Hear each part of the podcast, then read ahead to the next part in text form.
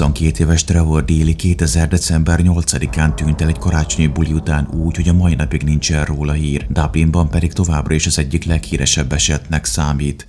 A fiatal férfi 1978. augusztus 15-én született és a keleti-írországi Nézben nőtt fel három testvérével. Trevor szerette a matekot, a középiskola után üzleti tanulmányokat is folytatott a Waterfordi Technológiai Intézetben, de második évében ott hagyta, mert nem szerette. Ez alatt egy szupermarketben dolgozott. Ezt követően a nővére talált neki egy informatikai képzés Dublinban, majd ezt elvégezve 1999-ben kezdett el dolgozni az Ír Nemzeti Bank vagyonkezelőjénél a belvárosi Leeson utcában. Egy tízfős csapatban lett IT szakértő, példás munkaerőnek írták le és nagyon jól érezte magát. Sokat nevető fiatal srác volt, aki szerette a zenét és mindenféle sportokat. 2000 nyarán aztán megismert néhány alaszkai egyetemista lányt, akik épp Dublinban vakációztak, majd novemberben el is utazott hozzájuk Anchorage-be. Egyik lány testvére szerint azért, mert az egyiküket a Janie nevűt úgymond nagyon megkedvelte. Látszólag tehát minden jól alakult az életében. A banknál aztán 2000. december 7-ére egy csütörtöki napra szerveztek karácsonyi bulit a Hilton Hotelbe. Trevornak ez volt a második ilyen eseménye, így tudta, hogy mire számíthat. Aznap bár elég viharos volt az időjárás, a szórakozóhelyek mégis tömve voltak fiatalokkal, ők is több helyen megfordultak a társasággal. Kezdésnek 6 órától a Copperface Jacksben iszogattak, majd ugyanezt folytatták 9-től a Hilton Hotelben, ahol zenekar és vacsora is volt.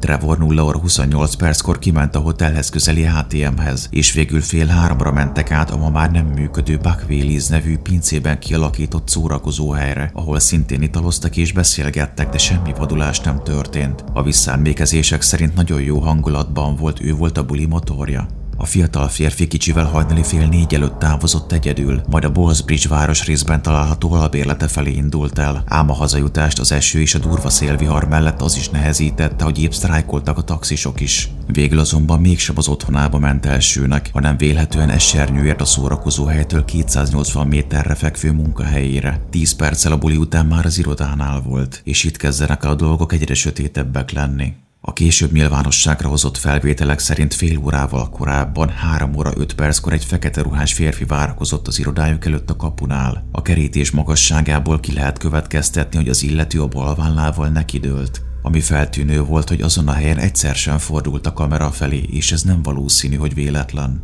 Később aztán néha csak állt egy helyben, néha pedig kinézett a járdára, mintha arra várt volna, hogy valaki arra járjon. Trevor a kamera szerint 3 óra 34 perckor sétált el előtte, miközben a jelek szerint telefonált. Vélhetően épp a biztonsági őrt hívta, hogy engedje be. Ezután a fekete ruhás alak balra fordult, mintha meghallotta volna, hogy miről beszélnek. Így fogta magát és elindult a vaskapu irányába, ez látszik is a hátsó kamerán. Trevor feltehetően megállt a járdán, pont a két kamera látószöge között, mert az idegen előbb ért oda. 3 óra 35-kor végül a fiatal is oda megy, és szemlátomást, mintha röviden még beszélnének is valamit. Hogy miről volt szó, az már sosem fog kiderülni, de a helyek szerint azon a környéken nem ritka, hogy kérgetők közelítik meg az embert. Ami biztos, hogy ezt a diskurzust nem említette meg a bent lévő Karl Pender nevű kollégának, aki éjszakai műszakban volt. Következőnek az látszik, hogy miközben Trevor próbál bejutni, az ismeretlen férfi elfordul tőle és megint neki dől a falnak. Közben a feje többször előre billen, később pedig csak fáziskéséssel veszi észre, hogy az informatikus belépett a kapun. Többek között emiatt is hitték azt, hogy a fekete ruhás illető alkohol vagy kábítószer hatása alatt lehetett. De még nincs vége, 3 óra 37 perckor két másik illető is érkezett az irodához, de később őket szintén kollégákként azonosították, és akik aztán pár pillanat múlva tovább is álltak. De azért én mutatnék egy képet. A bal oldalon ugyanis elvileg az egyik kolléga látható, amint csak bámul befele, mellette az idegennel, aki szintén. A munkatárs testalkatra vékonyabb és bőszárúnak tűnő nadrágot visel, a háttérben pedig esernyővel egy másik elvileg kolléga. Ez mindjárt fontos lesz.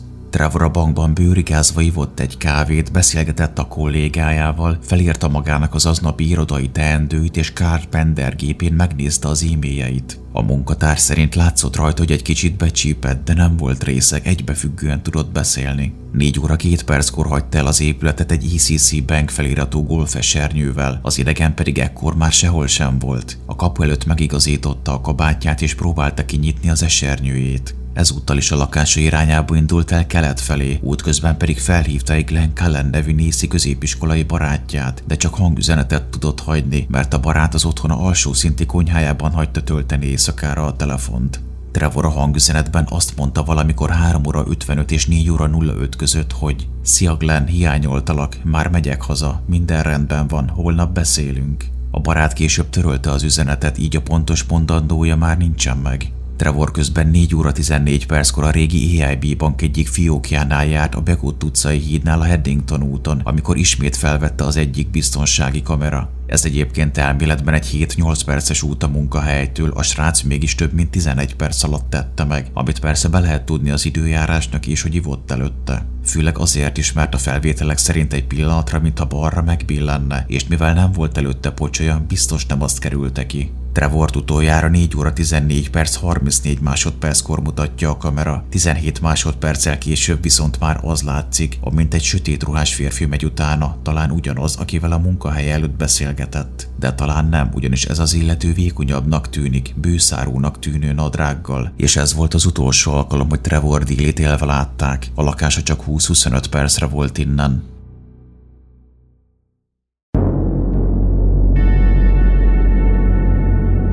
Trevor nem ment be dolgozni, de a munkatársai nem gyanakodtak, mert bár sosem késett ezúttal sokáig bulizott. Azonban amikor hétfőn sem ment be, akkor már aggódni kezdtek. Kapcsolatba léptek a két lány lakótársával, akik viszont nem voltak a közös lakásukban a hétvégén, így nem is tudtak az eltűnésről. A munkahely ezt követően értesítette a családját, majd miután kiderült, hogy senkivel se lépett kapcsolatba péntek hajnal óta, szóltak a rendőrségnek, akik azonnal elkezdték keresni Travort. A buli éjszakáján egy sárga-fekete kockás póló, bés szürke nadrág, sötét cipő fehér csíkokkal és zöld kabát volt rajta. A hatóságok hamar kiderítették, hogy nem használták a Nokia 1610-es mobilját 4 óra 6 perc után, ugyanakkor a testvére Michel többször próbálta hívni a hétvége folyamán, és szerinte kicsengett a telefon, de évekkel később már nem volt teljesen biztos benne. Találtam olyan forrást, miszerint az eltűnés után még 10 napig be volt kapcsolva, bár azt nem hozták nyilvánosságra, hogy sikerült-e felvenni bárhol a telefonjelét. Ha viszont tényleg be volt kapcsolva, akkor biztos nem vízbe esett.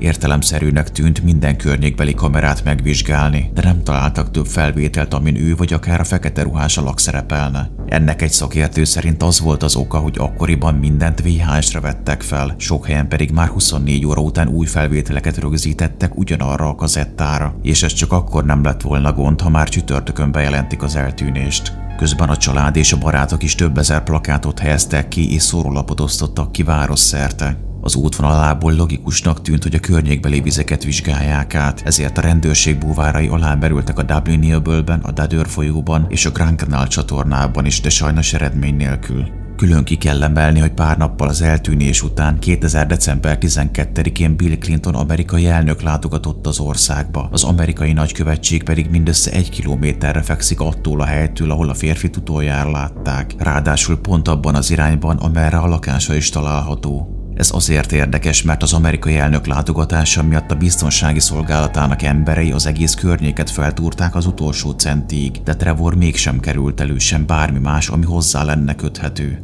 A nyomozás részeként az ír rendőrség még Alaszkába is kiküldött két embert a barátnőhöz, illetve Trevor két nővére is kiutazott más alkalommal, de semmivel se jutottak előrébb.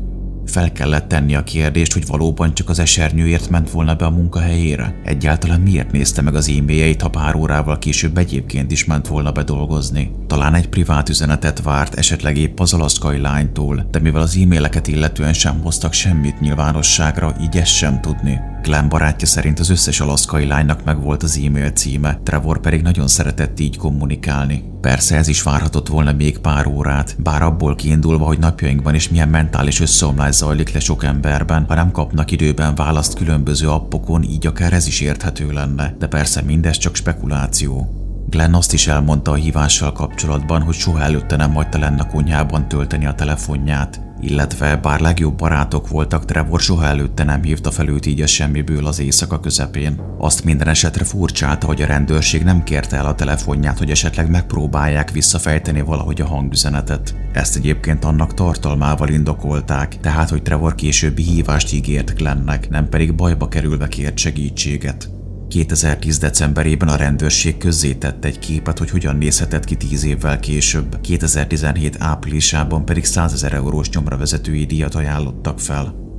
Augusztusban aztán a rendőrség egy félreeső három hektáros területet kezdett el átvizsgálni a Dublinhoz tartozó Chapelizod nevű faluban, 8 kilométerre onnan, ahol délit utoljára látták. Kaptak ugyanis egy tippet, miszerint a fiatalt egy a rendőrség előtt is ismert dél-dublini bűnöző lőhette agyon, akinek a bandája kábítószerkereskedelemmel és lányok futtatásával foglalkozott. Az informátor szerint Trevor drogdillerekkel kerülhetett összetűzésbe, akik aztán megverték nem messze onnan, ahol utoljára látták, végül egy autóba tették és elhajtottak vele. Ezt azért is vette komolyan a rendőrség, mert ugyanezt a társaságot 1998-ban már egyszer elővették egy 21 éves Sinead Kelly nevű prostituált megöléséért. A nőt 14-szer szúrták le egy 850 fontos tartozás miatt a Grand Canal csatorna közelében. Végül az informátortól kapott helyszínt hat héten keresztül kutatták, és bár találtak például egy fegyvert is, semmit sem sikerült Trevor Daly eltűnéséhez kötni. Az informatikus a kérdéses este után két nappal már nézben akart találkozni a barátaival, a karácsonyt a szüleivel, Michael-lel és Ennel, valamint a testvéreivel, Markkal, Michelle-lel és Pamelával töltötte volna, akik mind teljesen összetörtek. Próbáltak tovább lépni az évek során, de akármikor új fejlemények érkeztek, mindig visszazuhantak a kétségbe esett reménykedésbe. Talán a legvalószínűbb, hogy a fekete ruhás idegen meglátta az alkalmat, és a vihar miatt üres utcák és nehezebb látási viszonyok miatt rablásra szánta el magát. Ráadásul a taxisok sem voltak sehol, már pedig ők általában fontos segítség a rendőrségnek. Vélhetően azért követte jó darabig, hogy egy eldugottabb részen támadhassa meg. Az elszökés természetesen ki lehet zárni, hogy mi történhetett vele arra lassan 23 éve nincsen magyarázat.